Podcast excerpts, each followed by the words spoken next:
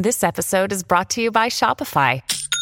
Forget the frustration of picking commerce platforms when you switch your business to Shopify, the global commerce platform that supercharges your selling wherever you sell. With Shopify, you'll harness the same intuitive features, trusted apps, and powerful analytics used by the world's leading brands. Sign up today for your one dollar per month trial period at shopify.com slash tech, all lowercase. That's shopify.com slash tech.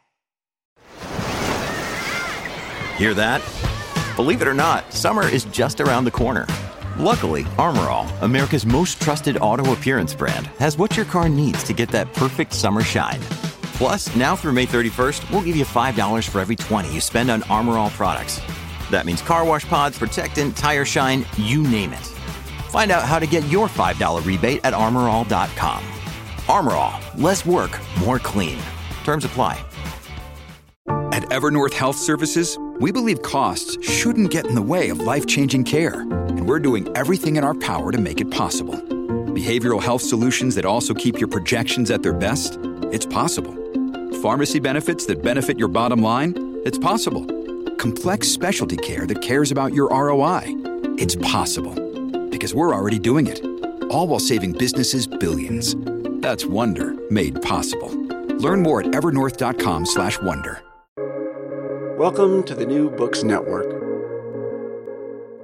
Welcome to New Books in History, a channel on the New Books Network. I'm your host, Michael Vann of Sacramento State University. Today I'm speaking with Paris Marx, author of Road to Nowhere, What Silicon Valley Gets Wrong About the Future of Transportation, out with Verso in twenty twenty-two. Paris Marx is a Canadian tech critic and host of the award-winning Tech Won't Save Us podcast. Their work has been published in Business Insider, N B C News, Jacobin, and Tribune. And just this week, they pu- published a piece in Time Magazine on Elon Musk. Um, probably another hagiographic uh, fluff piece on Elon, I would assume. Yeah, uh, yeah but, but very, let, very positive. Yeah, I'll, I'll let Paris address that, maybe. Um, uh, Paris earned a master's degree in urban geography from McGill University, researching Silicon Valley's efforts to transform how we move.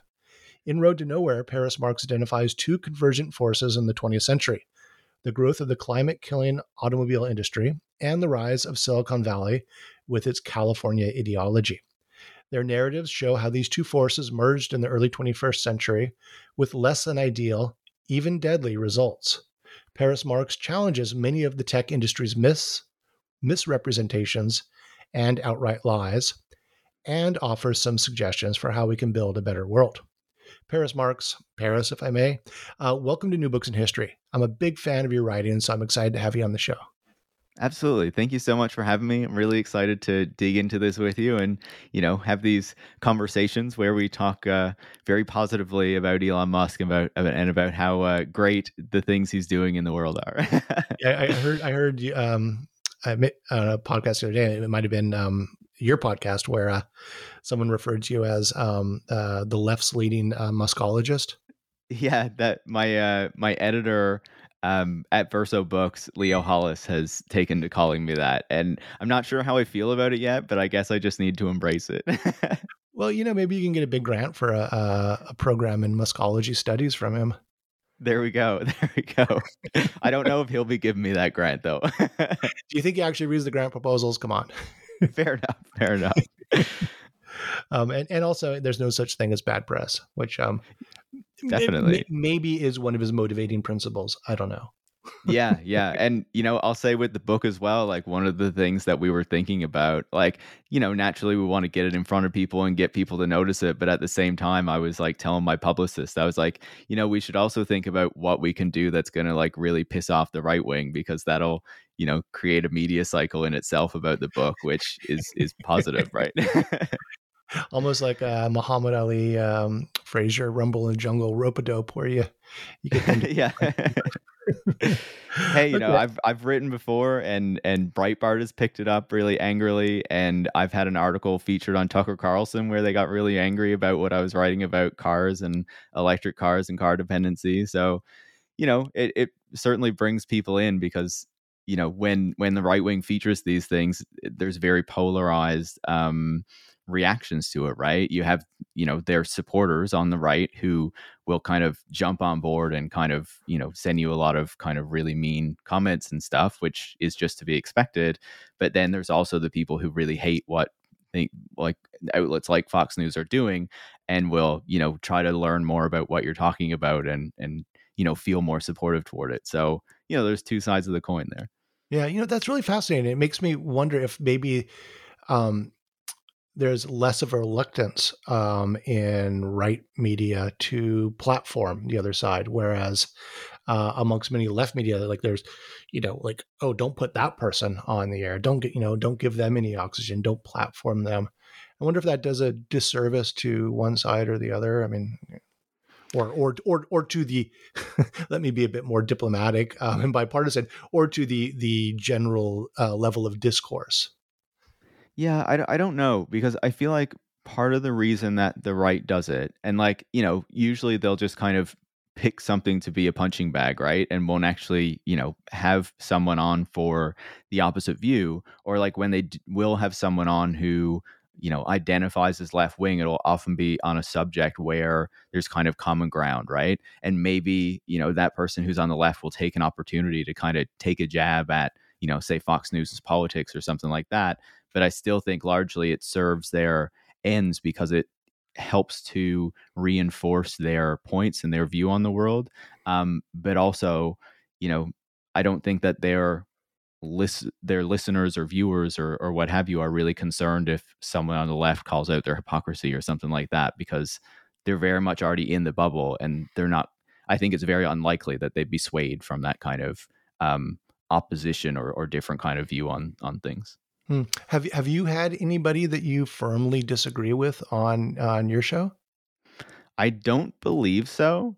Um, I've considered having someone on, and I won't say who, who has a bit of a different opinion on technology and maybe the role of technology on the show, um, to have a discussion about that, because it's, it's someone who I respect, like, you know, regardless of that kind of difference of opinion. Yeah, yeah. Um, I haven't at the moment, just because I haven't had time to reread that person's book in order to kind of feel like I've done the right amount of preparation to have that conversation.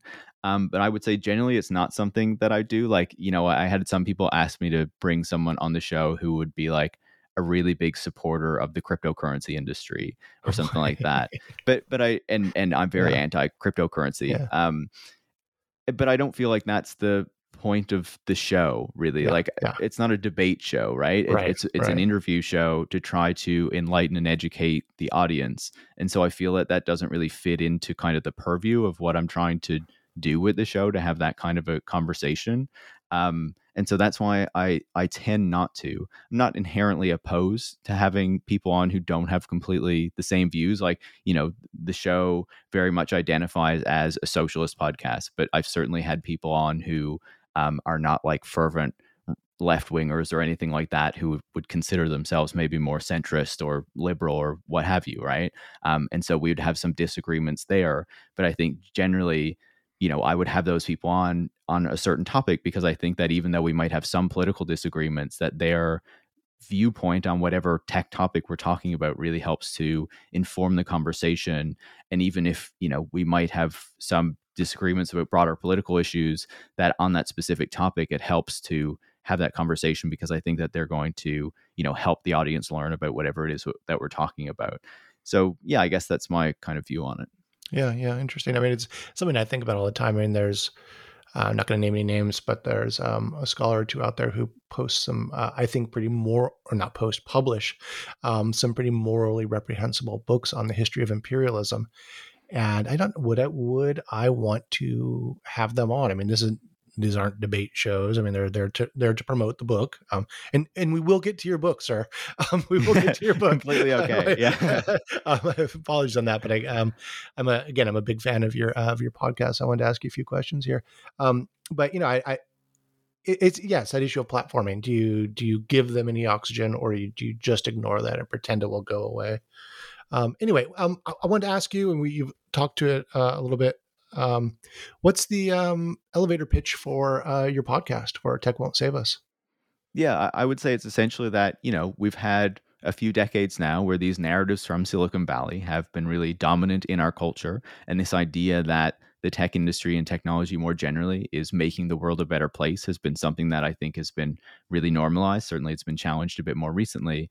And the goal of the show is really to give us a different perspective on the tech industry, to look back at the history of the tech industry, to see what we can learn from that, but also to dig into what they're actually doing today and what the impact on the world they're actually having is, um, and to, you know, provide a platform for that kind of a conversation, because even though, you know, there has been a bit more of a critical turn in the past five years or so on the tech industry, um, a lot of the tech media, you know, a lot of the tech podcasts are still very optimistic and very positive about the tech industry and about Silicon Valley.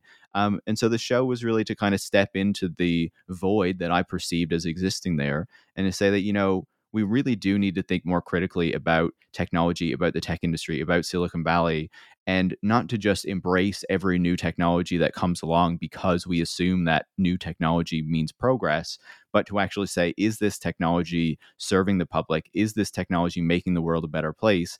And if it's not, we should have no kind of qualms, or we shouldn't feel scared about saying this is not something that should exist, this is not something that we should embrace or accept, but that we should challenge because it doesn't serve a positive purpose, you know, in our lives and in, in our society.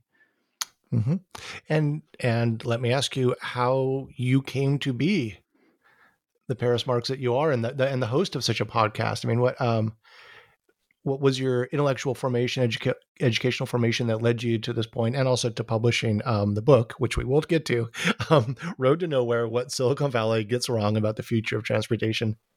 Yeah, I, I would say, you know, it came out of a number of years. And like, I think there are many kind of threads that you could go back and pull on to see how I came to this point. Like, you know, I was always kind of interested in technology from a really young age. I taught myself H T M L when I was like, you know, in my teens, because I wanted to make websites, and, you know, that was what you did back then because it wasn't as easy to like make free websites or, you know, things like Wix or Squarespace or, or, you know, those kind of tools that exist now. Um, and, you know, I went through a period as like an Apple fanboy um, where like I was really big into Apple products, and certainly like the Church of Steve Jobs in a sense, you know, like believing those sorts of ideas.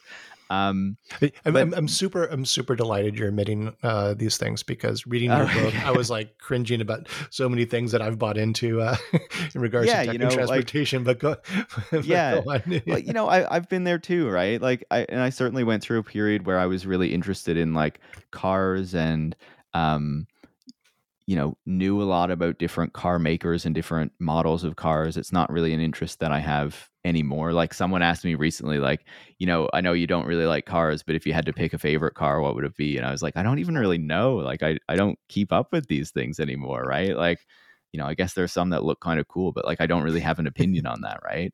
Um, and so, you know, in, in high school, I started to read Marx and, and later like Lenin and other socialist thinkers as well. And so that's where that kind of came from. And I was certainly interested in climate change as an issue before that. I would say if we're thinking about any particular issue that was kind of radicalizing to me, I guess it was probably climate change um, that led into, you know, uh, I guess a more critical direction, a more left-wing direction. And then over time, you know, I think that there was a real focus for me on cities and transportation. I started to write about these issues back in two thousand fifteen, two thousand sixteen, in that, in that period.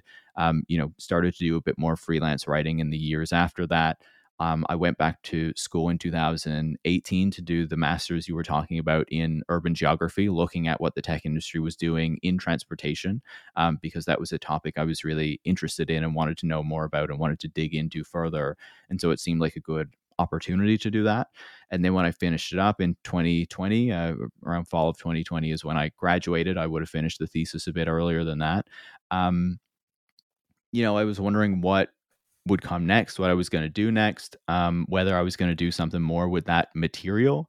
Um, it had already been suggested to me that, you know, I should consider turning it into a book. Um, and when I looked at what was out there, I didn't really see a similar book. Like there have been really great books on different segments of what the tech industry has done in transportation, like Ed Niedermeyer's Ludicrous looking at Tesla, um, or um, Mike Isaac's Super Pumped looking at Uber, and, you know, a bunch of other books with very specific, um, you know, looking at specific companies. But my book and what I was trying to do was take a broader view at the larger landscape, and also like looking at, you know, I guess the history of of how it came to that point and the ideas that kind of informed this particular approach to transportation. Um, and so that seemed novel to me. Um, and so I decided to go to Verso because, you know, they were a publisher that I wanted to work with anyway, that I, um, you know, really liked, that I read a lot of books from. Um, you know, I, I had friends who had published books with them. So one of my friends connected me with Leo Hollis, who's my editor there, and he was really interested in it right away. Um, and so, yeah, then early twenty twenty-one, I kind of, you know, took some ideas from the thesis, did a bit more research in the months before that. It was, you know, I guess first half of twenty twenty-one that I really wrote the book. Then we went through some edits, you know, throughout the year. Um, and yeah, now as of last month, it's, uh, on the bookshelves, I guess, and people can actually read it. it's, it's on it's on my desk, literally, as we speak. Yeah, and and I guess I should say with the podcast, I forgot to to mention that yeah. piece of it, but I'd, I'd always wanted to start one. And as I said, I was already doing this writing on these topics, investigating these topics. Um, but before the pandemic, I was on the road a lot, um, and and that it just felt like it'd be too difficult to like get a podcast started if I was traveling a lot, didn't really know where I was going to be. Like the logistics of it just seemed really complicated. Um, but then, you know, once I was in lockdown and I knew I was going to be stuck somewhere for quite a while, I said, if I was ever going to start a podcast, now is the time to do it. So I started it in April of twenty twenty. Um, certainly didn't expect to be, you know, stuck in one place for such a long period of time. I, I still haven't left the island of Newfoundland since the pandemic started. Um, but yeah, and so, you know, I, I'm really happy I did, because it's allowed me to have a lot of really great conversations with critical people, especially at a moment in my life where, you know, I wasn't on the road. I was in a place where there's not a whole lot of people and not much of like an academic community who does work on these sorts of issues. And so it really allowed me to kind of not only keep keep up some connections, but also to make new connections and get to speak to new people, even as I was kind of geographically in a place where there weren't many people who are working on these things. So it was really, you know, it was really great, and I really love it. So podcasting allowed you to overcome some of the, the issues of geographic isolation and the pandemic. So I, I don't know, did tech save you? In some ways, right? Like, Zinger, I gotcha. But like, you know, uh, I guess, and I know you're saying this jokingly, like, yeah. you know, you're not trying to kind of put me on the spot or anything, but I would yeah. say, you know, tech, tech won't save us is the, the name of the podcast is meant to be provocative, right? Because yeah. Yeah. if I, if I really kind of couched what I was saying, it wouldn't be such a, an interesting title. Right. Yeah. And, yeah. and in saying tech, it's not so much to say that like technology is bad, because I think that technology has had a lot of positive um, impacts on the world. You know, if we look at the way that technologies have been able to, you know, extend our lifespans, to, to cure diseases, to create vaccines and things for us, like there have been many ways that technology has provided benefits to, to humanity, to us. Right. Um, but I, I guess when I say tech, um, what tech really refers to in some senses is more Silicon Valley and the capitalist yeah, the, tech, the tech industry, will not save us, right? And, and that yeah. culture and, and, and that exactly. business culture. No, I, I got you. I got you. But just we're, we're the audience. And, just to clarify also, for the for the listeners, that's all. Yeah, yeah.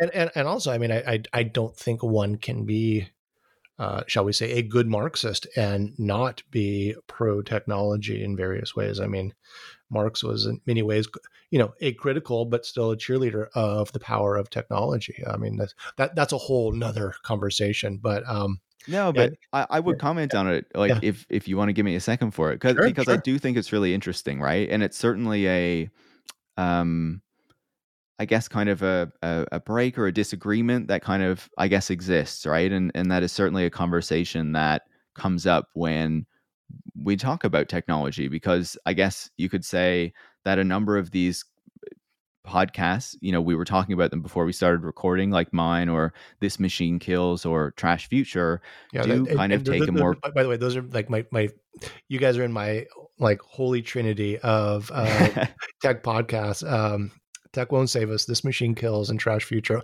All very different flavors.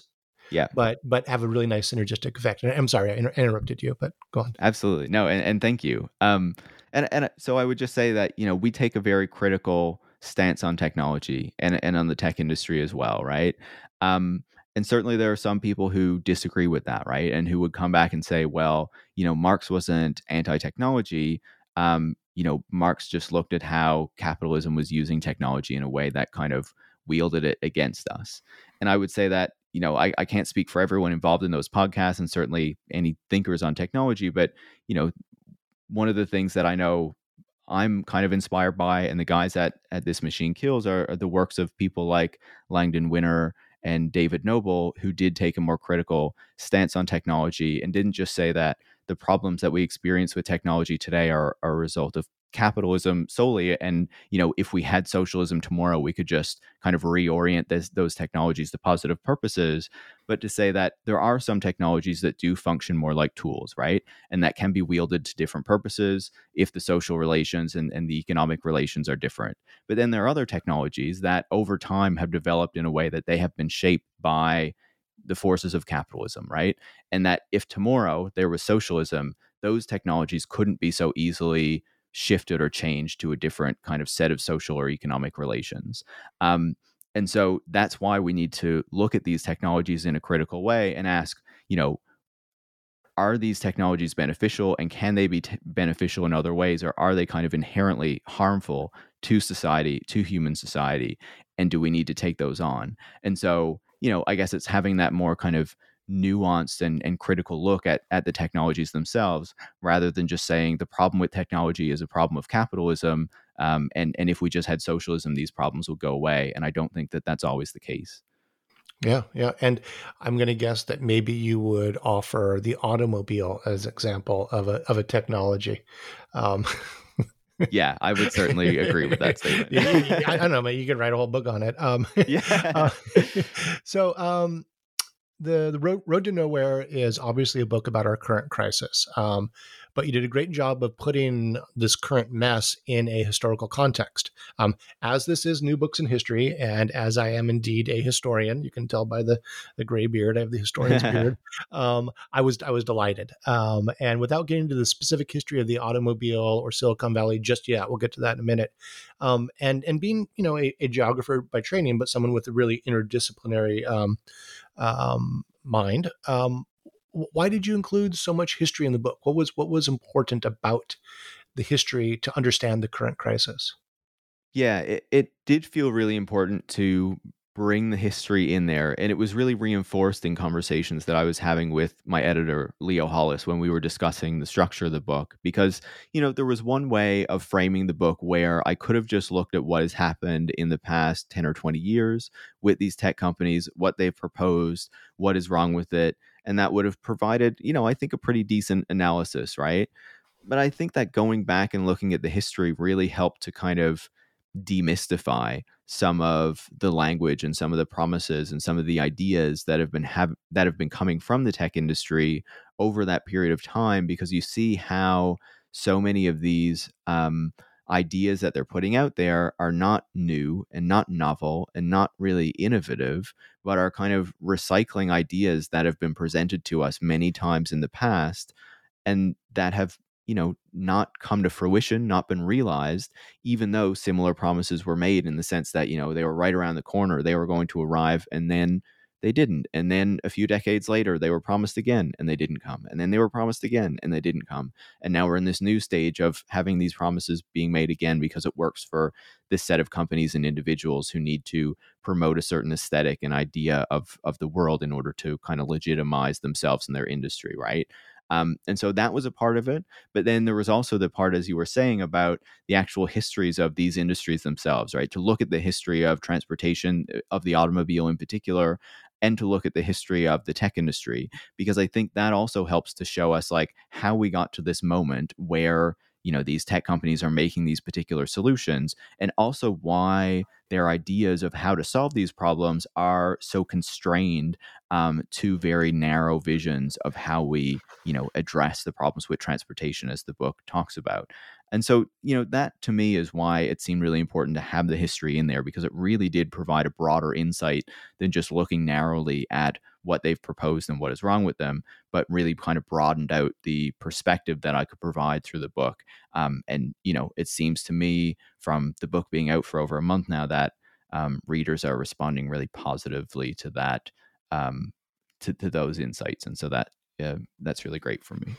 Yeah. Yeah. And I would, I would just add on to that, that another reason you did this um, uh, was, I mean, to, to illustrate that, um, that in recent history, um, at least North Americans have gone through these crises uh, previously. And it's, it's some of the things that we see as shockingly new, um, we've seen before. And you, yeah. you do this a couple of times where you talk about uh, a situation. I think, I think when you talk about one of the electric car companies and you, you describe this company and, you know, obviously you're, you're baiting the reader and it seems like Tesla. And then you do the old, the old switcheroo yeah. and no, this is the, was it the American Electric Car Company or something? Or yeah, it, it was, was something like that. Yeah, electric like vehicle that. company. or something like that yeah, yeah. But, in like but the, the whole, the late eighteen hundreds that, early nineteen hundreds yeah. yeah the whole point of that case is like we've done this before. I mean, you know, it's the um the True Detective uh time is a flat circle kind of moment. yeah. Like we're going through this again. And um um I just find I've, I've, I found that such an excellent part of the book, but also that that this radical disruption of human mobility isn't that old. um I mean, my great grandfather, uh, my my grandmother always told me, she's very proud of this. He was uh, he owned the first uh, automobile in the state of Montana. And, no way. uh, yeah, yeah. Well, he, he also was an early. Uh, uh, uh, oh boy, I don't want to say this in public, but he was he was early in uh, at what became Anaconda Copper, and uh, was d- decidedly on the wrong side of history, but we'll, we'll yeah, circle back yeah. to that in my memoir. But uh, anyway, yeah. And uh, also on the wrong side of history, I had the, the first car in the state of Montana. And, um, you know, I, I, as a twentieth century historian, um, uh, most of my work's in the early twentieth century. And I really appreciate, you know, this discussion of how radical that transformation uh, from eighteen nineties to, you know, about nineteen twenty. Um, there's a, that, that one generation where the where at least the uh, the global north uh, is dramatically transformed, and so quickly. And so while we think we're going through these quick technological transformations and their social impacts, is like, we've seen this before. We've seen this before. And I, I, so anyway, I really, I as a historian, I really appreciated that part of the book. Um, so let's get into it. Um, the first uh, the first chapter is what I was just sort of alluding to, about the history of the automobile's disruption of life, um, specifically urban life in North America. Um, what are some of the key turning points in the uh, this narrative of uh, what was called the modern Moloch? Um, and um, how how does that shape our understanding of the current crisis? Yeah, I, I, you know, I would just pick up on what you were just saying there, right? Because one of the things that really stood out to me in in doing this research and going back and learning about the history of, you know, automobility in particular. And, you know, I cite a bunch of people like historian Peter Norton in particular, who was really key to to this work and, you know, who did a lot of work on the automobile in the early American city, but also a bunch of other academics who've who've done work on this space. Um, was that, you know, the tech companies today talk a lot about disruption, right? And how they're disrupting our lives and disrupting existing industries. But it really stood out to me, as you were saying there, the degree to which the automobile was a real disruption um, in in a very substantial way, and in a way that these tech companies have really, I would argue, not achieved, especially in the realm of transportation, right? They are really not disrupting very much. They're just sticking some new digital technologies into an existing infrastructure. Whereas when we look at the automobile, when we go back to the late eighteen hundreds, early nineteen hundreds, we see a streetscape that is incredibly different than what we have today, or that even exists a few decades later, right? Where people, where where the street itself is a shared space, right? Where many people are getting around in many different ways. People are walking on the street. People are taking a bike on the street. People are in the streetcar. People are in carriages. People are taking the omnibus. There are many different means of getting around on this single street. And in part that works because In, and, you know, certainly there were issue, issues with it. That's not to say everything was like perfect in the in the late eighteen hundreds, early nineteen hundreds. Um, but because they were all going at a relatively low speed, you know, there was they were able to navigate one another, right? But then the automobile comes into that, and it doesn't really fit with this existing, you know, norm for how the street actually worked, because, you know, it's more maneuverable. It starts to go faster than the other forms of transportation that are on the street. It just it just doesn't really fit um, with how everyone else is getting around.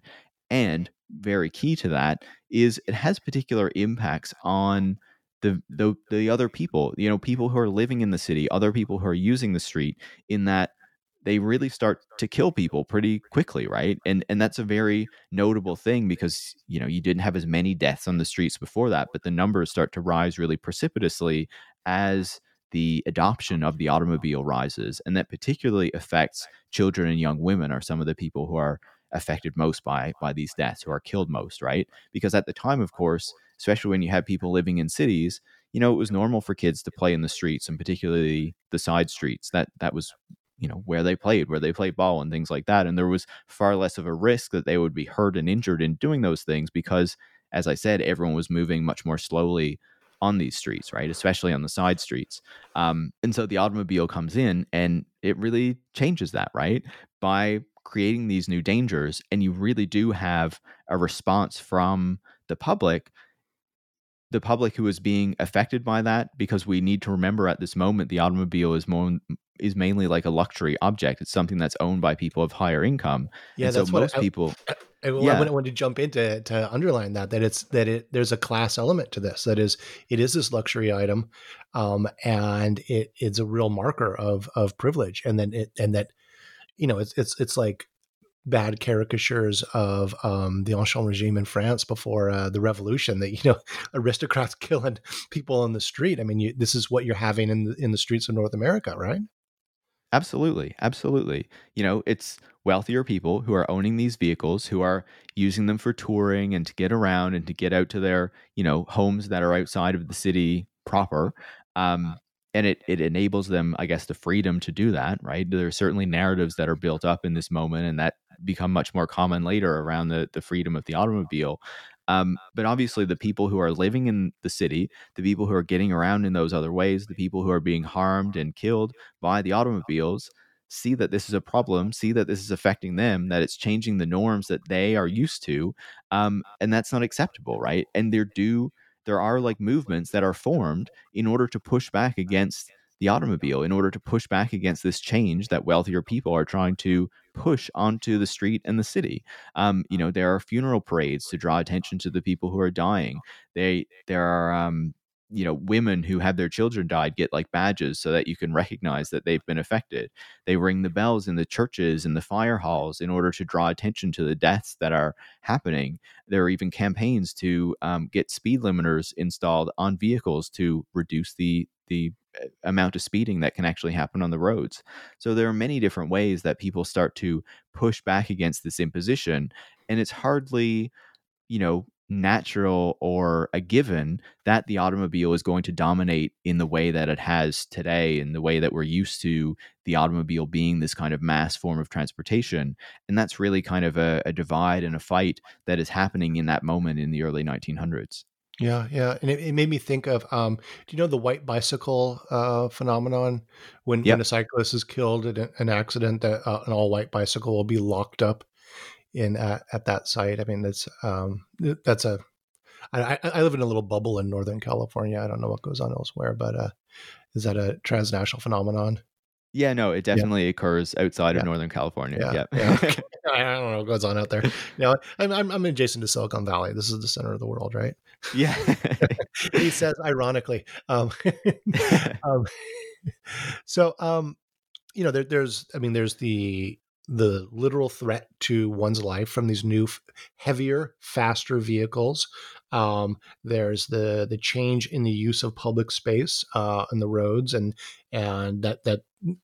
by uh, association, um, a change in sidewalk space. I mean, that, that gets a new level of importance. Um, something I've looked at in colonial cities where um, suddenly that sidewalk area is, is less an extension of the home or of the business, and needs to be that that's where pedestrians have to be channeled to. Um, and um, I mean, there's just a restructuring of, of urban social order.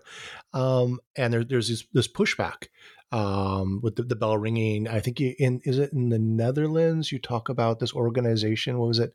Uh, Stop Child Stop Murder. Stop the Child Murder. Yeah. Stop the Child Murder, and the you know the the automobile is maligned as the modern Moloch, and and you did a great job there. But then there's yeah, it, a, it happens at different periods, right? Yeah. Like. The, part of what I'm talking about in the American city, a lot of that occurs in, you know, the nineteen tens, nineteen twenties, nineteen thirties, because this is the moment when it's really rolling out in North America. And certainly there's a resurgence in opposition around the sixties and the seventies mm-hmm. as this is really being entrenched and pushed out as this mass kind of form of transportation, right? Um, and a lot of the opposition that I talk about in Europe happens a bit later, post-World War Two, again, sixties and seventies, where you're seeing kind of, you know, I'm sure not consciously, but the kind of return of many of these strategies that would have been seen in the nineteen twenties in North America being used by groups in Europe to stop kind of the rollout and, and the changing of public space in order to privilege the automobile. And, you know, as you're saying, like the, the name of this group says, to really draw attention to the number of deaths that are being caused by the rollout of the automobile to really try to stop that. And certainly, you know, in countries like the Netherlands, in countries like Denmark, they're helped a lot by um, the oil shocks in the nineteen seventies that, you know, cause it to be much more expensive to drive a car and to to fuel a car. Um, and so that really helps to change the policies and to entrench a different way of seeing transportation and, and urban policy. Mm-hmm. But but circling back just a little bit, um, as there's this initial disruption in the early twentieth century and these protests, there's a pushback from um, the from financial interests, from organized capital, from what becomes the automobile industry and and its adjacent uh, commercial interests. Um, you know, how how did they normalize these disruptions and, and normalize this reordering of public space and and even death? In many ways, right? Um, It, it was certainly a concerted campaign because you had, as you were saying, a group of industries that saw that they could profit immensely from changing the transportation system and the way that communities are built in order to enable um, the the mass ownership of automobiles and the suburbanization of society by extension of that, right? So you have the auto, the automotive companies who would be making the vehicles themselves and, and selling them, and the dealers that they're connected with. You had the suppliers to those companies like rubber providers and things like that who would be supplying the raw materials in order to make the the products. You have the oil companies, of course, who would benefit immensely from their product being used much more in a, in a much um, deeper way because everyone is going to have to buy gas or diesel in order to to fill up and fuel their cars. Um, you have construction interests, of course, who would benefit from the build out of the roads and highways that would be needed for this, but also the new communities that would, you know, be created as a result of automobility, and also labor groups um, who, you know, would benefit from the manufacture of these vehicles, the unionized jobs that came along with it. Certainly that was a fight. It was not something that was natural that these would be unionized jobs. Um, and many interests beyond that, right? There were many different people and many different groups who would benefit from this change. Um, and so part of what happened in order to defeat, you know, the opposition that the automobile was seeing was a collaboration between the automotive interests and newspapers, you know, the local media at the time, um, in order to ensure that auto crashes and the automobile were presented in a different way, you know, so the narratives around the automobile start to be created in this moment in a really, like, not just from the P R departments of the auto companies, but then having that pushed out by the newspapers as well, because they become really dependent on, you know, the auto companies buying advertising, even paying for dedicated sections in the newspaper that are about automobiles, things that, you know, many people are familiar with, I'm sure.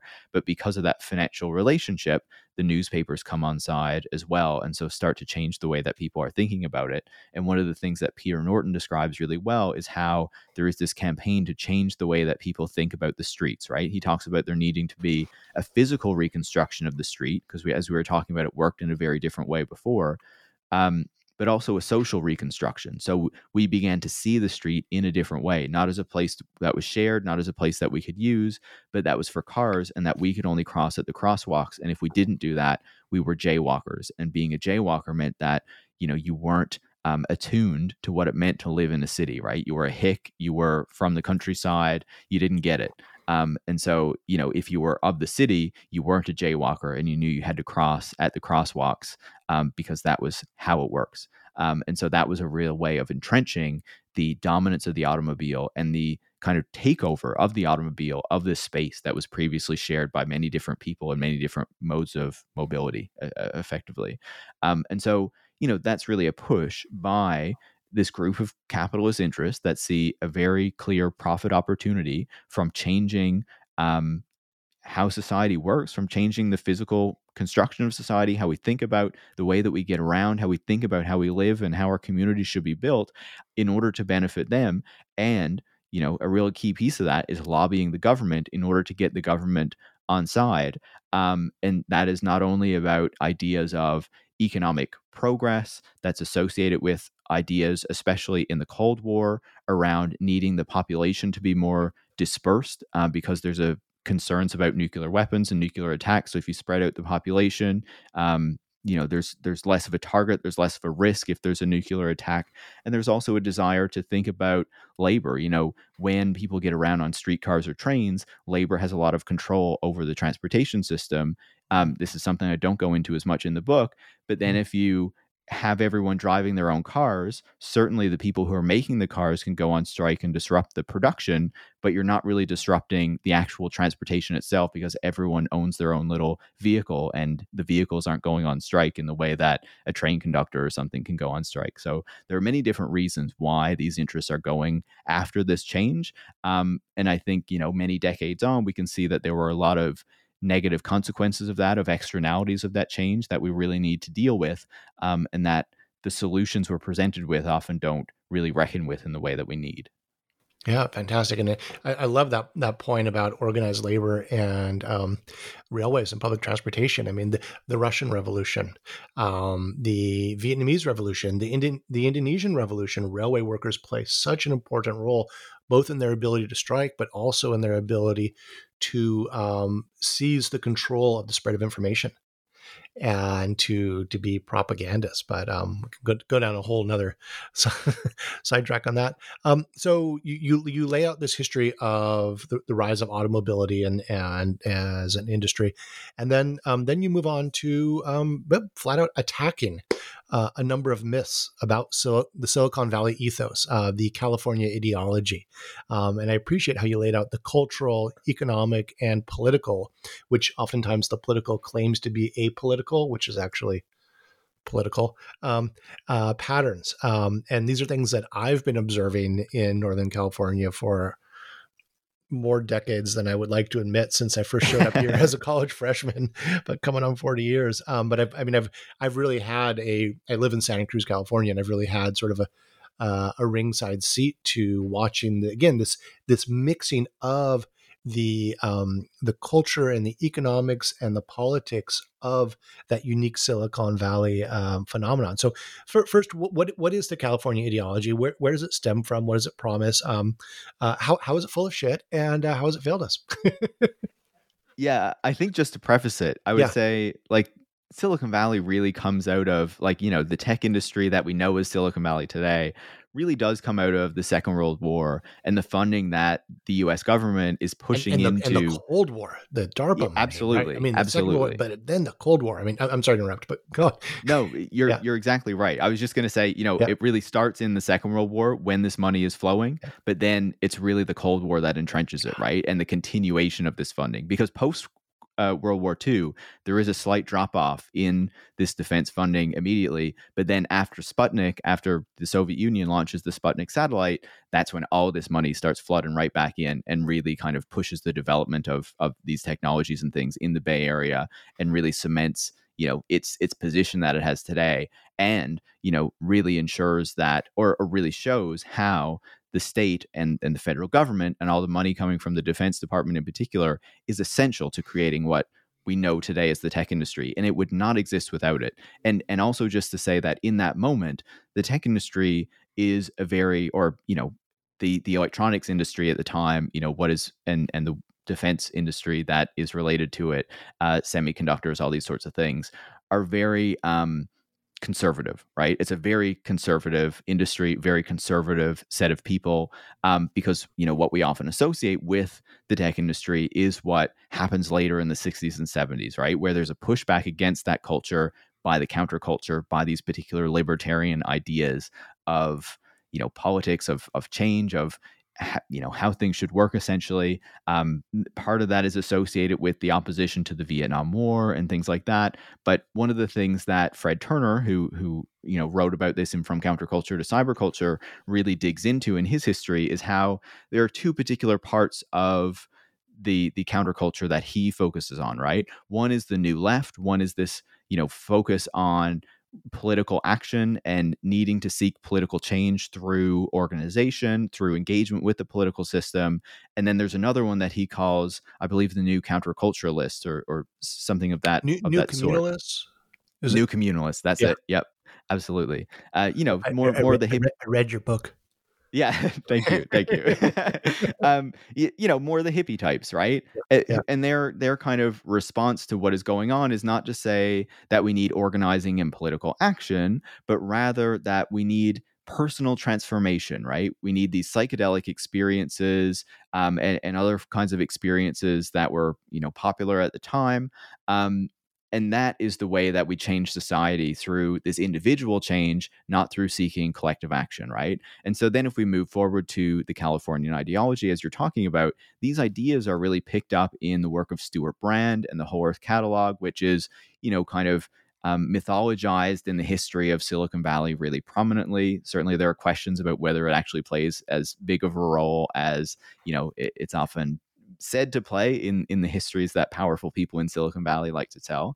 No, um, I, I remember as as a freshman in the mid eighties at U C Santa Cruz, the the sort of whole earth uh, mythology and uh, you know old copies of uh, the catalog floating around, and then the the there's a reincarnation as a different journal. Um, yeah, just Coevolution uh, Quarterly, I believe. Yeah, yeah, and then they had the um, they had some sort of H Q in the East Bay kind of thing. And there was this, I never really quite got it, but like a bunch of my friends who are much more going down, I mean, they're, they're, they, they, they've, been, they've had, you know, several decades in the tech industry since then, but they were very much a part of that. And it was definitely from this um, countercultural, psychedelic, uh, um, in uh, using, um, It it it it it was anti-establishment, yet there was something else going on. I'm I'm sorry to interrupt, but continue.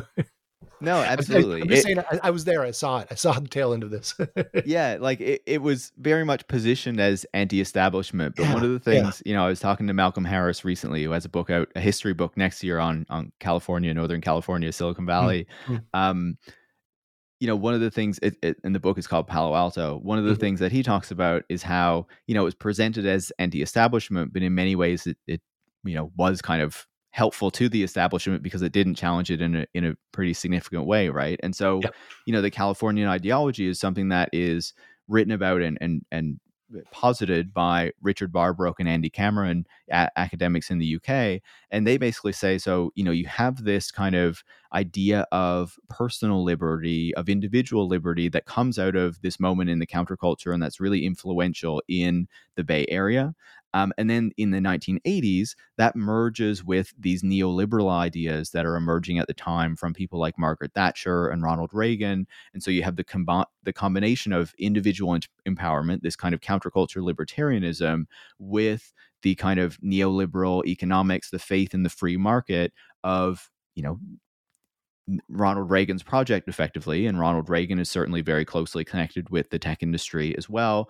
You know, as he's cutting everything else in the government, it continues to get subsidies.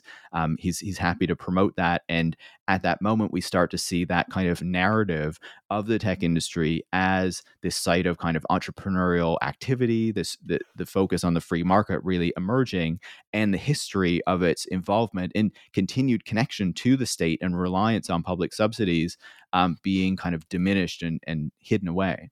Yeah, and that was really important. And you you, you touch on that um, at several points. I mean, there's this idea of the the entrepreneur as this sort of individual on this path of self-actualization, and it's, it's almost Ayn Randian, maybe.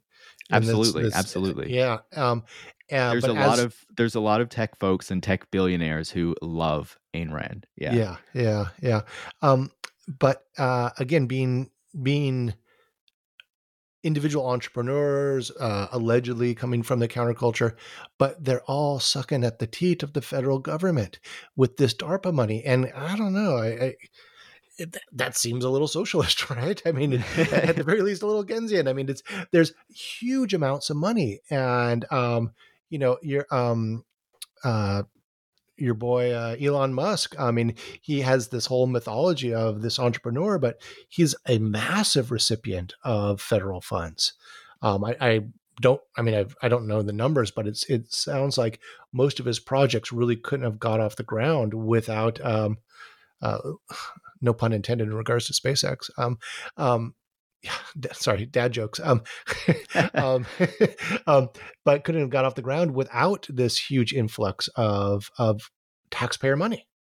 Yeah, it's and, billions and, and billions and billions of dollars, right? That has made Elon Musk possible, right? He he really is like a public-private partnership, like Elon Musk. And the, and the, and the, this this culture of Silicon Valley silences that.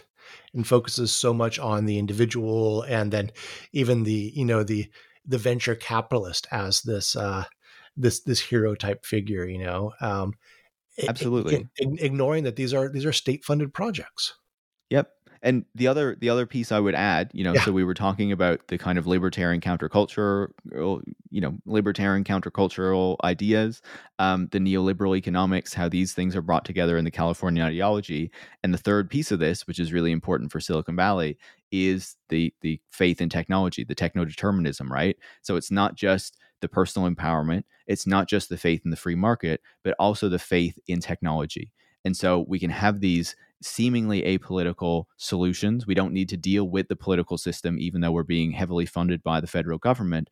Um, but we can talk about and we can, you know, put out the idea that how we improve society is not through engaging in the political system, like this earlier kind of um, rift between the new left and the new communalists, but through having faith in technology and investing in innovation and having new technologies emerge. And that is the way that we improve society, not through having to deal with the difficult, uh, the difficulty of politics and having to wade into that realm, but rather, you know, we just rely on the market, we rely on technology, and that is the way that we improve individual lives.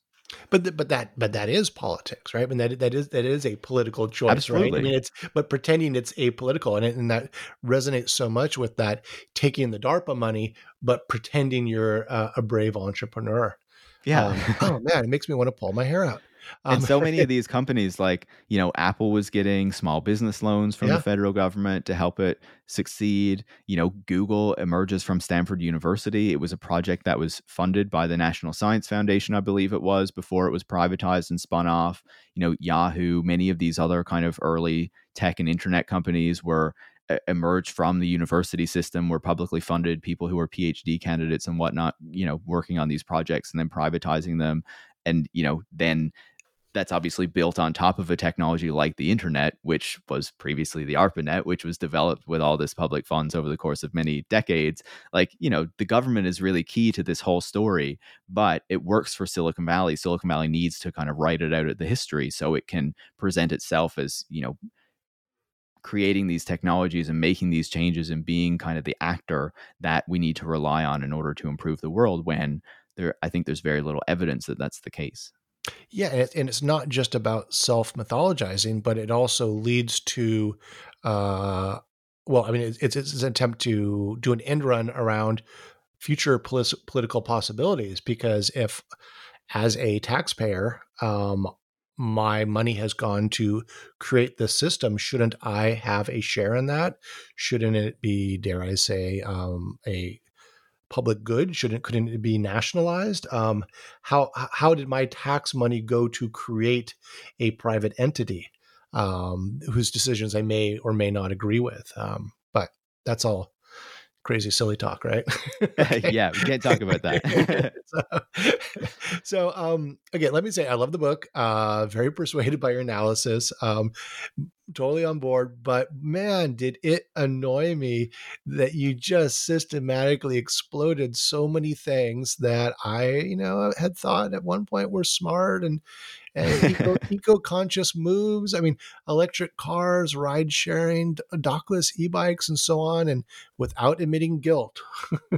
um, I, I need to ask you a few things. Um, first, um, you know, that you have a chapter where you, you argue that E Vs, electric vehicles, are are greenwashed. And so let me ask you, you know, aside from the hubcap that keeps coming off, uh, the annoying squeaking when I drive on city roads, the poor visibility, the terrible climate control, which freezes my midsection and roasts my head, uh, the way it forces me to be even more reliant on my cell phone, and the chance that it will lock me inside when it catches on fire. Uh, what's wrong with my beloved Tesla? Uh, I mean, it, it, it's just fantastic that I can go from zero to sixty in a second and and then keep going to really spectacularly unsafe speed, unsafe speeds, which I've not been trained to drive at, let me tell you. I mean, come on, it's an electric vehicle. What's it's it's it's taking a combustion engine off the road. Isn't isn't that a good thing? Isn't that a net good?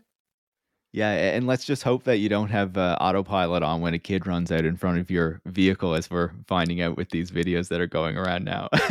um, but you know, I, I think it's an important question, right? And I I always need to preface these answers by saying that I'm I'm not anti-E V, right? I think that electric vehicles have an important role to play in reducing the transportation emissions and, you know, the contribution of the transportation system to climate change.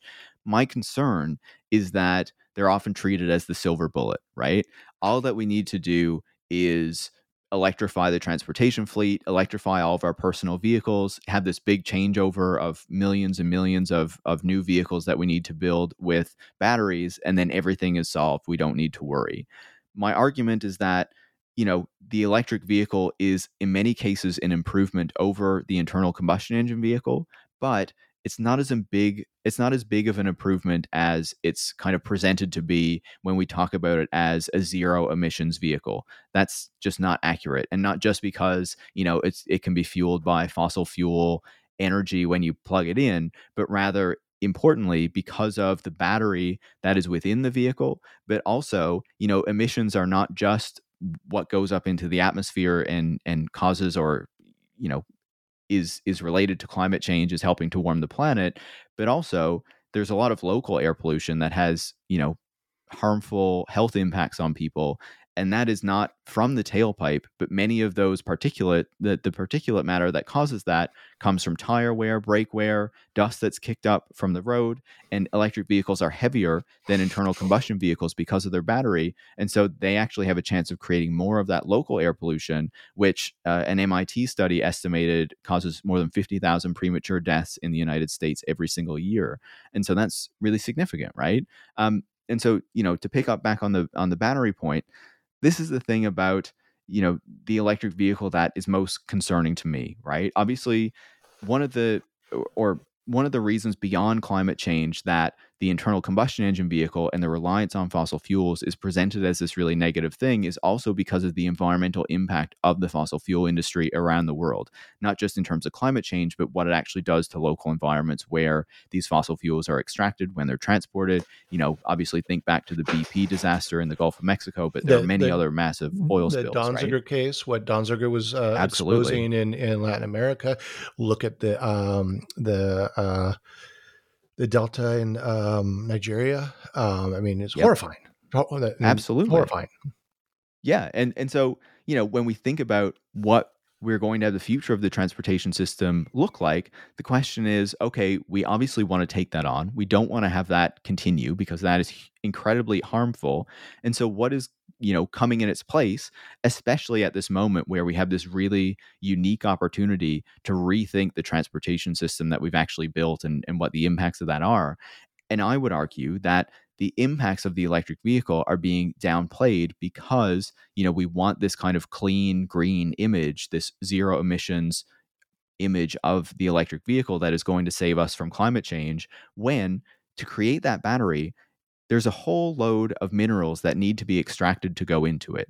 And we know how, you know, harmful the mining industry is already, with the local environmental impacts that it causes, with the use of water that comes out of that, with how it harms local communities and workers who work in these sites. You know, the cobalt, which is required for these batteries, a lot of that comes out of the Democratic Republic of the Congo, um, where, you know, there's health, there's terrible health impacts, you know, children who are affected by this, um, child laborers who extract some of those minerals and they get into the supply chains.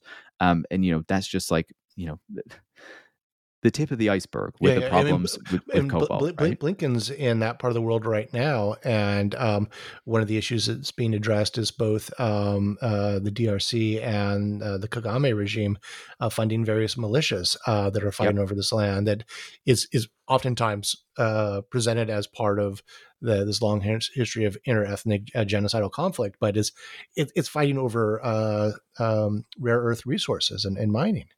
And that's, absolutely, that's what's really going on. It funds all these conflicts, right? Yeah, and and yeah. This is something that, like, we know, like, it's not something that's hidden away. Like, as as you're saying, like, it's very well known. And then if we look at Latin America, where a lot of future lithium production is going to come from in the lithium triangle between Chile, South America, and Bolivia, um, you know, even there as well, people are saying, you know, they've made promises to us in terms of what benefits we're going to get out of lithium production and extraction. And often the local communities, the indigenous communities who are around those sites of extraction say, we don't get those things. Meanwhile, our water is being polluted. The water table is dropping because it's using so much water. So we have less access to fresh water. You know, we're not getting the financial benefits that come of it. And obviously there are harms to the local ecosystems and things like that as well. Now, some of those governments are looking at nationalizing lithium in order to ensure well, that they get I, those I kind saw, of benefits. I saw a tweet uh, regarding those governments' attempts yeah. to nationalize the lithium, right? Uh, uh, somebody said, we'll coup who we want, which um, resonated with, um, you know, the history history of the overthrow of Allende and um, yep. the role of um, Anaconda Copper, um, family connection there, um, in um, in nineteen seventy-three. Uh, one of the things I, I teach in the Cold War is the um, the, the letters between um, Kissinger and Rockefeller about um, uh, what this what this darn fool Allende is up to in Chile and how it's going to threaten uh, Ro- Rockefeller's clients' financial interests. And uh, could you please do something about this, Henry? Uh, these two guys are writing to each other on vacation. I mean, it's it's we, we've got the smoking guns on these things, and we're and we're we're seeing it again. So, um, yeah, yeah. Um, no, I, I completely agree. I and I think just to kind of close that point yeah, on the batteries, yeah, yeah. like it's not just the extraction that's happening now, right? Yeah. What is being presented to us is this mass increase in the number of electric vehicles that is going to need to be produced. And that means the number of batteries that are going to need to be produced to go inside those vehicles. And so the um, International Energy Agency estimates that this is going to result in increases in demand for some of these minerals of over four thousand two hundred percent for lithium, over two thousand percent for cobalt. So these are really massive increases in demand for the minerals. And that's going to mean more extraction, more production, and more harms that are going to come of that as well, as new mines are kind of rapidly opened and, and expanded around the world in order to meet this demand, because, you know, the expectation is that we're going to have this, you know, this, this transition in a very short period of time. And so my concern is that if our focus is just on maintaining automobility and maintaining the personal automobile as the means through which we all get around, rather than challenging the automobile and car dependence and trying to get more and more people out of automobiles, that there's going to be really serious environmental harms as a result of that in the places where this extraction is happening, mainly in the global south, but more of it will be happening in the global north as well, um, as these things escalate. Um, And, you know, it doesn't need to happen if we really pay attention to what would be a more sustainable transportation system. And, you know, as I talk about in the book, when we go back to the early days of automobility and we see the kind of large scale transformation that happened in that moment, how the state was really essential to building out the infrastructure of the automobile and ensuring that this transition could happen in reshaping communities and transportation networks, the state could step in once again and, you know, really rethink the way that we get around, the way that we build communities, change the regulations, the incentives, the subsidies, the tax structures in order to foment those changes. But we don't see that desire among our governments because um, automakers and, you know, that the auto interest that I talked about, with the exception of the oil companies, see a huge opportunity um, in the build out of the electric vehicles and selling all of these electric vehicles, um, you know, it can create a lot of growth and profits and G D P and all these sorts of things. Um, mm-hmm. And they don't want that to be disrupted, because that's much more profitable to the system and beneficial to the system than if we were to say, okay, everyone ditch your cars and get in the bus. Um, you don't need to own a car anymore. You don't need to pay for maintenance, pay for insurance, pay for gas or or power for your vehicle. Um, it takes a lot of those costs out. That's not great for, you know, the way that we've set up the system at the moment. Right. So, I mean, the, the real issue then is, as you're saying, is, is the whole paradigm of automobility as opposed to reliable, efficient, um, public transportation, mass transit, and um, the way that's developed in the twentieth century. And then, and then you, you know, you, you offer just the horrifying, um, Uh, example is, again, it's, it's another smoking gun situation where you have the head of uh, Tesla, uh, Elon Musk, actively trying to stop high-speed rail in California because it will threaten his uh, his business interests. Um, and the way in which that whole project, pardon the pun, um, got derailed. Um, They're coming fast and furious. Um, um, um, yeah, like we see this. I would argue that this has been one of Elon Musk's biggest contributions to transportation yeah. in the past two decades, is really to try to stifle alternatives to the automobile, right? Because he'll say that Tesla is the company that's doing the most in the world to, um, you know, take on climate change, to reduce climate change. That's a paraphrase, but it's something that he texted um, Bill Gates, and, you know, something he said publicly as well. Um, when, but when he's actually like had the opportunity to speak about these things or or try to promote changes, he does the opposite, right? If you see cities that are trying to move forward on transit, you see him come in and say, ah, but we have Boring Company and we can make these tunnels for cars that'll solve that'll solve traffic, right? Even though that's not a real solution, but it helps to disrupt these ideas and the desire to invest in transit. Autonomous vehicles does the same thing. Why would you have everyone in cars? Why would you build new transit infrastructure when we're just going to have autonomous vehicles in a few years and everyone can be in their little pod and get around that way, right? That has been used even in campaigns in Nashville and other places in order to defeat ballot measures that would invest more in, in transit. Um, He's admitted to his biographer that when high-speed rail in California was getting off the ground, when this project was being promoted and, and people were having to vote on it and things like that, he proposed the Hyperloop system specifically to try to get uh, high-speed rail canceled. And his initial proposal for Hyperloop was that, you know, yes, it would be this pod system in these vacuum tubes. It would be incredibly cheap to build, which was a lie. Um, yeah, everything about it was a lie. But the initial idea was that we were going to put cars in those pods. And so you could take your car with you and fire that between L A and San Francisco. And of course, you know, there's no dream of having a Hyperloop in the next few decades. It's a complete fantasy. But it did help to embolden those people who didn't want to see California high-speed rail succeed. And certainly we've seen it run into a lot of trouble since, and there's a lot of reasons for that.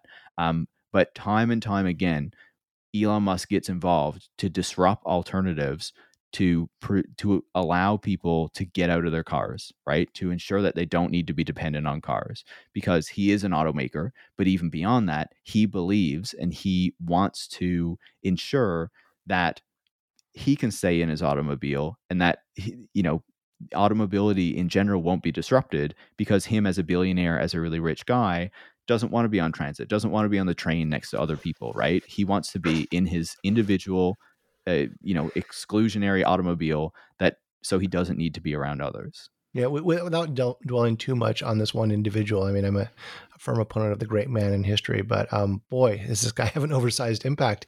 Um, one of the, the things that you note is that so many of his um, alleged solutions come from his individual frustrations. He doesn't want to be stuck in traffic with poor people. He doesn't want to be on a uh, public transit with, you know, maybe a mass murderer. Um, um, and uh, there's all sorts of other solutions that are Uh, you know, be, beyond that that cliche of first world problems, the problems of one percenters that get pitched to um, pitched as uh, solutions for society as a whole. So the tunnels, I mean, the the the, the tunnel that he proposes, the one from um, from what Brentwood or or um, Beverly Hills to to his uh, workplace out at the airport, um, exactly. where SpaceX is headquartered. I mean, they're all a function of their frustrations. And and the same thing with the the origins of Uber, correct?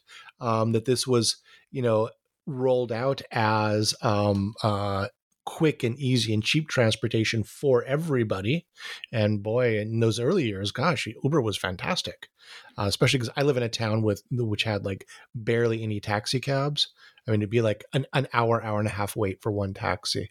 Um, so having having Uber was fantastic. But but you you get back to the point you chart that this was the origin of uh, of uh, rich tech elite problems. Could you could you speak to that?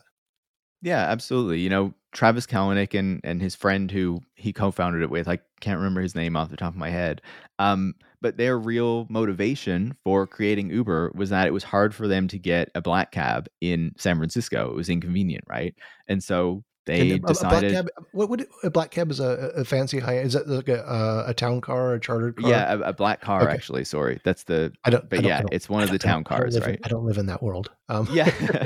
but but that was the yeah. original motivation, right? Yeah. And that's what yeah. Uber was in the beginning. That's why it has this kind of black, sleek advertising, uh, stuff like that, right? It was it was the wealthier one. And then when Lyft comes along and has like mm-hmm. the funny mustaches and stuff like that, and it's just regular cars, that's when Uber had to expand with UberX into, you know, really taking on the taxi market in in that in that sense, right?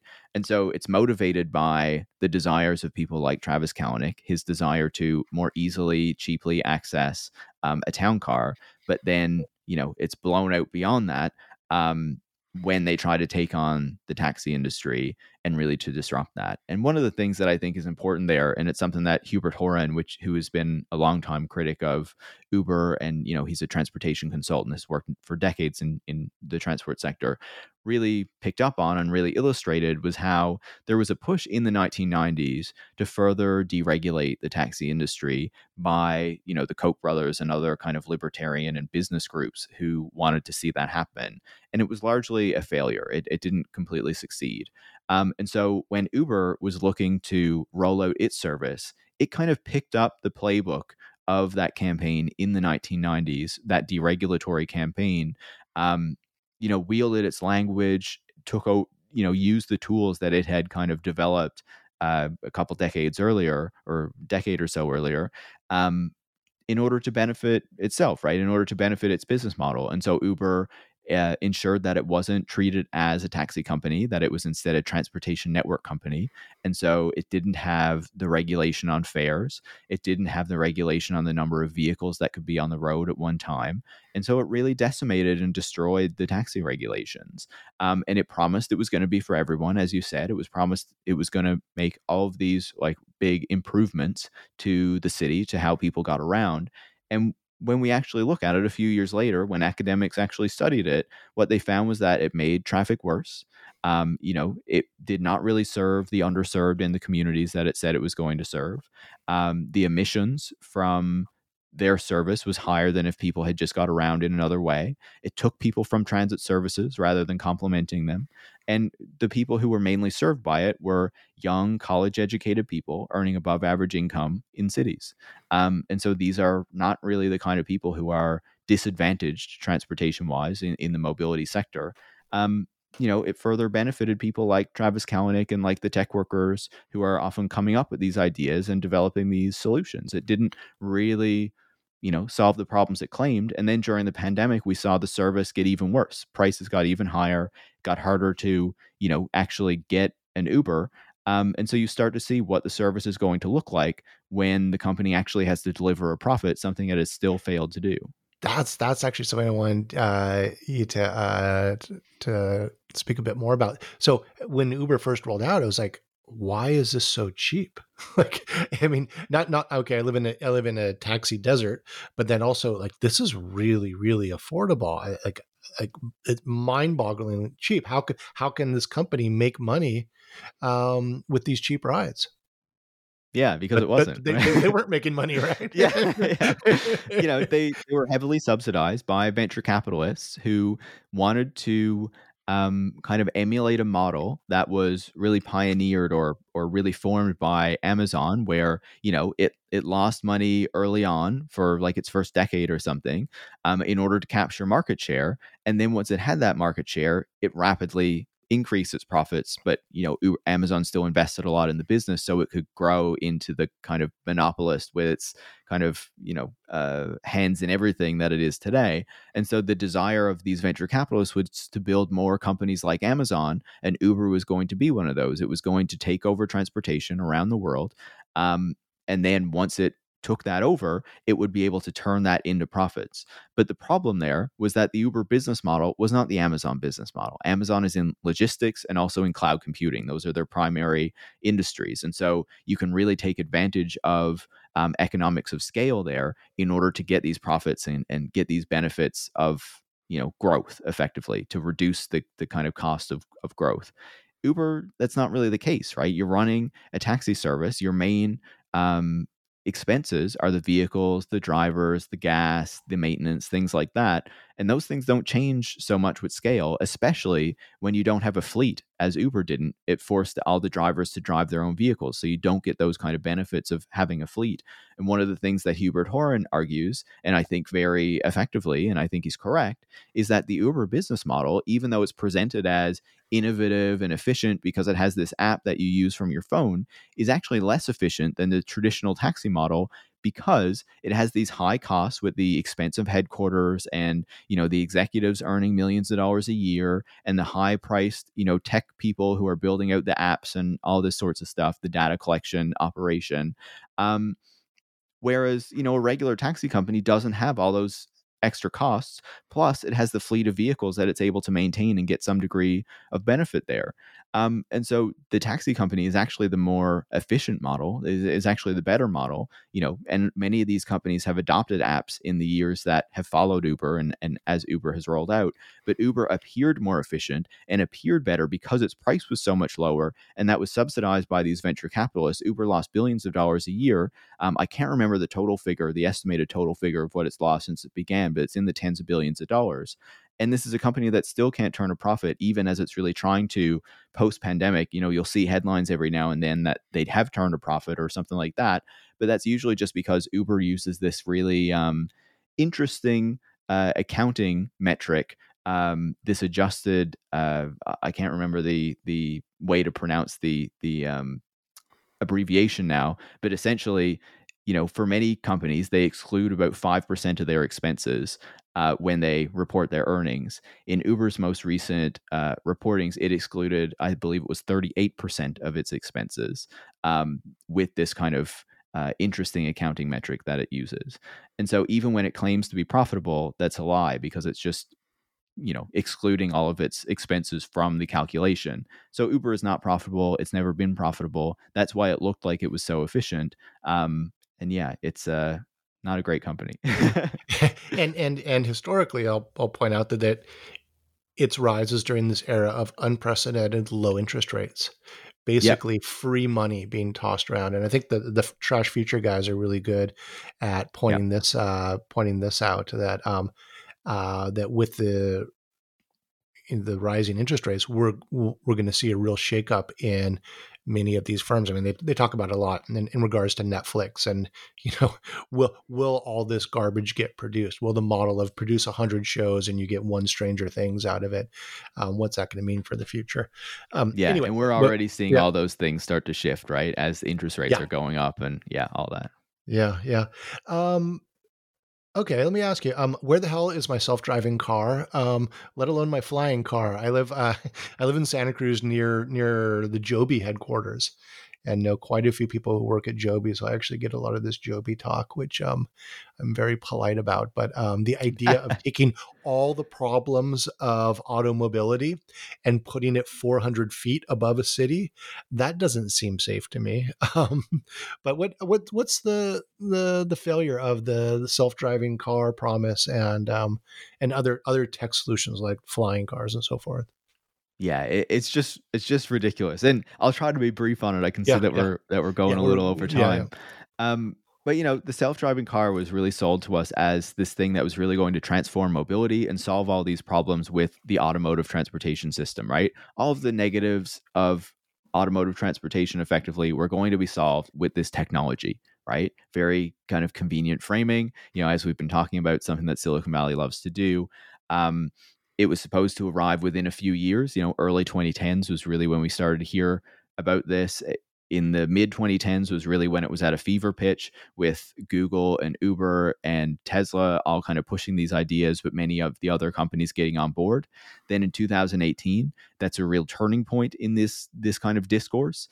There's a crash in Tempe, Arizona with an Uber vehicle that kills a pedestrian. And finally, this is the moment where a lot of people in the industry, Tesla excluded, um, start to say, okay, we overestimated this. It's not going to be this kind of Um, technology that is in every car and that changes everything, and there's never any drivers anymore. Um, now we need to admit that this is something that's going to not only take longer to develop, it's going to require, as someone at Volkswagen says, a very specific set of um, qualities within a city: good weather, high quality roads, you know, up-to-date mapping of the environment so that the vehicle knows where it's going and, and what issues it's going to run into. Um, And that the level five autonomous vehicle that is able to operate everywhere at any time is probably never going to arrive. And this is something, you know, virtually all these companies accept now, that, you know, it may always need some degree of human intervention, and it may only work in geo-fenced areas, not absolutely everywhere. Tesla is the exception to that, that continues to lie and say that they will develop um, autonomous driving. It's always like a year or two away. Um, Elon Musk likes to say that it will be able to work anywhere, um, you know, and that your your vehicle will start earning you a ton of money because it will become a robo-taxi. It, it's all a real lie. We're starting to see the regulators, you know, start to crack down on that. The California D M V just said the other day that they're going to follow a ruling in Munich a few years ago um, and say that, you know, autopilot and full self-driving are misleading consumers and, and, you know, don't actually deliver what they claim to. Um, and, you know, obviously you've said the flying cars as well. I just think that's a complete joke, and it has always been a joke. These, um, these vertical takeoff and landing vehicles that these companies are developing, I think they can certainly fit into like a niche that the helicopter occupies right now. Maybe it will improve upon what the helicopter does and serve a few more purposes, but mainly the people who will be using this will be like rich people and tourists going on, you know, trips and things like that, like, you know, little tours and whatnot of, of a city or of a location. But it's not going to be some kind of mass transportation system as Uber and some of these companies try to sell us. It's just completely unrealistic. And if it started to happen very, very quickly, I think you'd get a lot of people on the ground getting very angry about all of, you know, the vehicles that are overhead, and eventually one or two of them would fall out of the sky, and that would shut it all down anyway. Oh, I mean, I, I live in a very beautiful place, and everybody in our neighborhood is annoyed with just the little drones with cameras of people doing, you know, yeah. footage of the of the coastline and so forth. Now, just imagine that with people or cargo or what what have you. Um, and, and we are we are pressed for time, but um, I wanted to say a few words about um, uh, micro mobility and e-scooters mm-hmm. and e-bikes. Um, you know, they were rolled rolled out in various uh, cities and over the past couple of years. And hey, everybody loves them, right? I mean, what fresh air, fun. Uh, what's what's not to love? What's wrong with with uh, the micro mobility? And in here, I think it's, it's, it's maybe a bit more nuanced as with electric vehicles. Like, yes, this could be a solution, but the way that Silicon Valley has rolled this out in a for-profit model maybe is not the best solution. If I exactly. Can, yeah. An- you answer know, the question and the, by asking it. yeah. Like a, as we've been talking about, I think that we do need to have fewer people in automobiles, right? And mm-hmm. people need good alternatives to that. Um, and so when these micromobility services, which I define, because there are several definitions of this term, but I define it as the dockless bike and scooter services that have rolled out, you know, over the past five years or so in North America and Europe, um, you know, kind of building on models that came from China before that. Um, you know, they really claimed that they were going to change the way that people got around, that they were going to offer this new means of mobility for, for cities, all these great things, right? I think that we can see that this experiment has largely failed. Um, maybe we can say it's kicked off a conversation about streets and, and, you know, who had rights to the streets when they came out, uh, and in part, that was because a lot of people were really angry when they started to take over the sidewalks and block, you know, this block the sidewalks, especially for um, people with disabilities and wheelchairs, things like that. Um, and without thinking about what the impact would be on those people. But I, I would say that when it comes to the dockless bikes and scooters, I don't think that they've had a significant impact on really changing, um, you know, the, the material consequences of the city, changing the actual street and how that is distributed. Um, they've had a lot of negative externalities with, you know, as I said, blocking the streets for people and, you know, potentially denying people access to, to the sidewalks that, you know, people should have access to.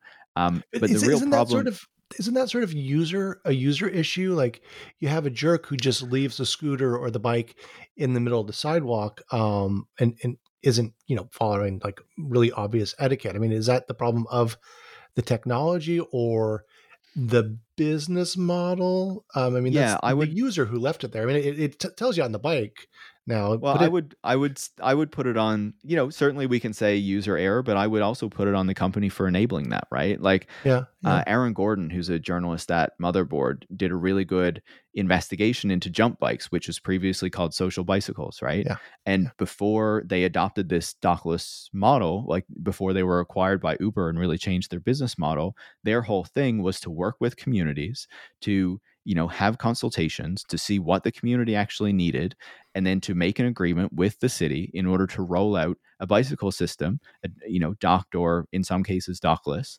um, that actually served the needs, and that if they were dockless, had really um, like thick locks on them so that when they were attached to like a, a bicycle rack or something, they couldn't easily be stolen or anything like that. And there was a requirement that they would be, you know, locked onto the rack, right? So you couldn't just drop it on the sidewalk or something like that. And that was a, a very conscious design decision.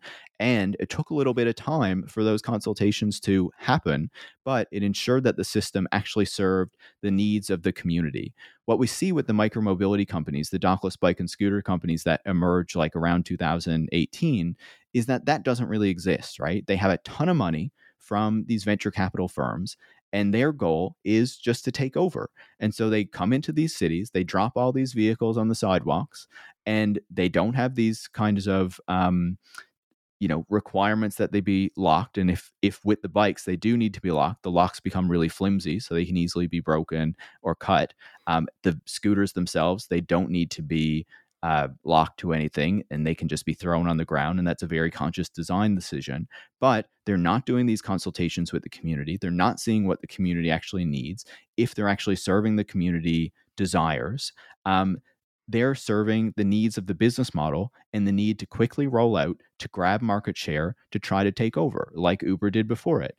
They're not concerned about what the community actually wants or needs. One of the kind of benefits now, as these companies are, you know, being shown to be not profitable, not workable, not actually delivering community benefits, there have been studies that show that their climate contribution is actually much higher than if people had taken another way to get around, because the vehicles themselves are so disposable, the scooters in particular, um, is that it does offer us the opportunity to go back to doing these consultations, to having the city have a much bigger role and say over what these services look like and how they're rolled out, so that they can ensure that the community benefits are there and that what actually gets rolled out is a benefit to the community and not actually kind of hindering people's rights and people's means to get around. Because I think what we've seen in the past few years, particularly during the pandemic, when we look at cities like France or Montreal, where there've been big increases in bicycle use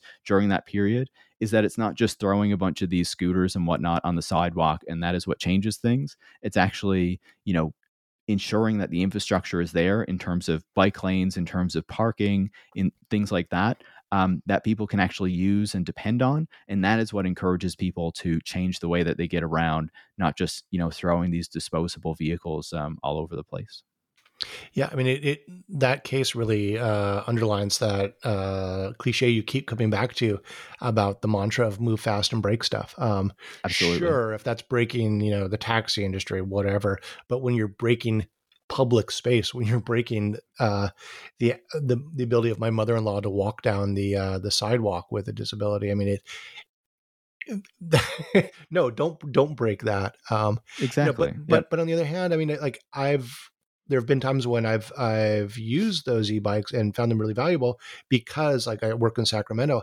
I'm not going to take a nicer bike into downtown Sacramento because there's nowhere that I can lock it up that I can't be assured that I won't get my, my components stolen at the very least, let alone the whole bicycle. Same here in Santa Cruz, where bike theft is just absolutely rampant. Um, and there there were earlier models, like you mentioned, of, of using that using the uh, the bikes, but with consultation and and also providing proper infrastructure for the private bike owner. So, um. I, I, I could talk to you for another couple hours, but we, we do need to wrap up at some point. Um, so you've been telling us everything that's that's wrong, everything that's that's been disastrous. Could you give us a, a few key um, suggestions, uh, some some marching orders? What what would you like to see? What I mean, what what could help us build a better future?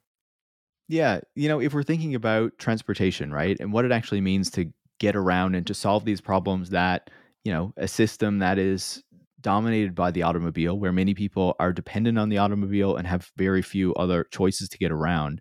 Um, you know, if we're going to actually take that on, we need to look at the automobile, the consequences of it, and look at real solutions. And part of that is really ensuring that people have proper alternatives, right? That you can actually get around without needing to own an automobile, and that the infrastructure and the services are in place to ensure that you can do that. So that means, like, much more investment in public transportation as an alternative to the automobile. So it's more reliable, it reaches more people, it's more frequent, so that you can actually depend on it in a way that in many places you can't right now. But also ensuring that there's investments in cycling infrastructure, as we've been talking about, whether that's, you know, dedicated lanes on the streets, places where you can park it and be sure that it's not going to get stolen. That's really important to enabling people to, you know, drop their cars, at least for some trips, and use these other means of getting around. On top of that, you know, you actually need to be able to get between cities in ways that are not dependent on a car or a plane increasingly. Um, and so that means real investment in the train network um, to ensure that there are better, fa- better trains, faster trains, more reliable trains, um, you know, after decades of underinvestment in Amtrak and the rail network. I think that's really important. The final piece of this that I would mention, and, you know, we were talking before how automobility was not just about creating automobiles, but also creating communities around automobiles, right? The build out of the suburbs was intimately linked with building the infrastructure for the automobile because you needed to spread people out more. And so if we're thinking about investing in cycling infrastructure, in transit, to enable people to, you know, get around in these different ways, that's also going to have impacts on the way that we build communities. One of the problems that we see right now in places like Los Angeles is that when um, transit infrastructure is improved or when bicycle lanes are added, that can increase property values. And then so the people who would most benefit from it then get priced out of those neighborhoods and pushed away, so they don't get those benefits, right? And that is part of where some of the opposition to these things comes from. It's not just all, you know, white homeowners in their single family homes who don't want any development near them.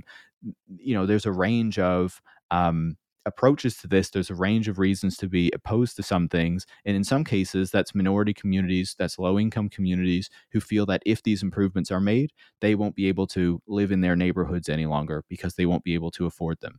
And that's a real problem. And that's something that we need to deal with. And so then it's not just investments in these transportation alternatives, in transit, in cycling, but also investing in communities, in public housing, to ensure that, you know, people can actually afford to live in these improved communities where they can access these forms of transportation that aren't a car, where, you know, they can get to the grocery store or the doctor or whatnot without having to drive, all these sorts of things. And so, you know, it just requires to think about transportation, but also to think beyond that to the other systems that interact with that, um, and that we might need to address in order to build better communities and a better society. Great, great. So, um, again, you've been super generous with your time, and I appreciate it. But um, two questions before I let you go. Um, first, can you recommend two books for the listeners? Absolutely. I was thinking about this, like, before we started talking, and I wasn't sure if they should be, like, specifically transportation oriented. Um, but I, I picked on some that I think have, like, a historical component that'll be interesting to people. And the first is Space Forces, A Critical History of Life in Outer Space by Fred Sharman, that came out last year. Um, and, you know, especially in this moment where we have people like Elon Musk pushing visions for colonizing Mars and whatnot, Um, Fred really kind of brings us back through the history of these ideas about outer space from science fiction, from NASA, from all these different um, places, and, and how they inform how we think about space today. And so I found that one to be a really interesting read.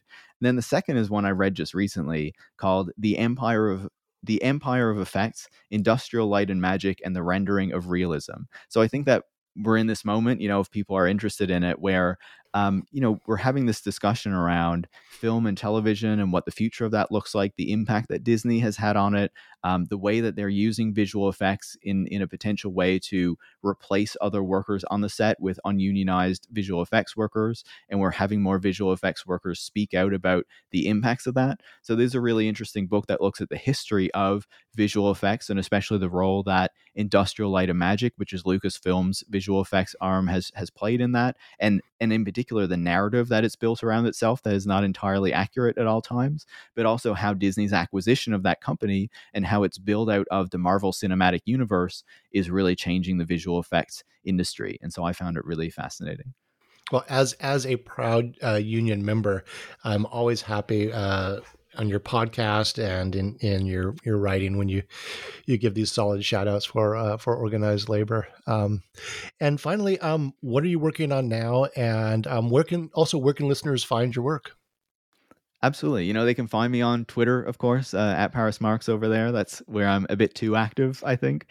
Um, you can also find Tech Won't Save Us on all the different platforms. Um, and certainly the book is available from, you know, any major bookseller. Um, I believe Verso Books has it on for twenty percent off right now if people, you know, want to want to grab a copy there. I, I don't know how long the sale is going on. Yeah, exactly. Exactly. The puns, um, the puns are coming fast and furious. Right? So, you know, th- those are some options. I would say what I'm working on right now, you know, it's not anything really specific. You know, I'm still just working on the podcast, writing away, trying to figure out what what does come next and what I do want to work on next. I think one topic um, is, and one of the reasons why I read that book, um, The Empire of Effects, recently, is that I do think I want to look a bit more into, you know, the film and television industry and what is going on with visual effects and and, you know, how things are changing on that front. Um, and so that's probably something I'll be digging into a bit more in the future. Well, fantastic. Fantastic. And um, uh, Paris Marx, thank you so much for chatting with me today. Absolutely. Thanks so much for having me on the show and for your great questions and interest in the book and my work. Great. So this has been a conversation with Paris Marx about Road to Nowhere, What Silicon Valley Gets Wrong About the Future of Transportation, published by Verso in twenty twenty-two. I'm Michael Vann of Sacramento State University, and this has been an episode of New Books in History, a channel on the New Books Network. Thank you for listening.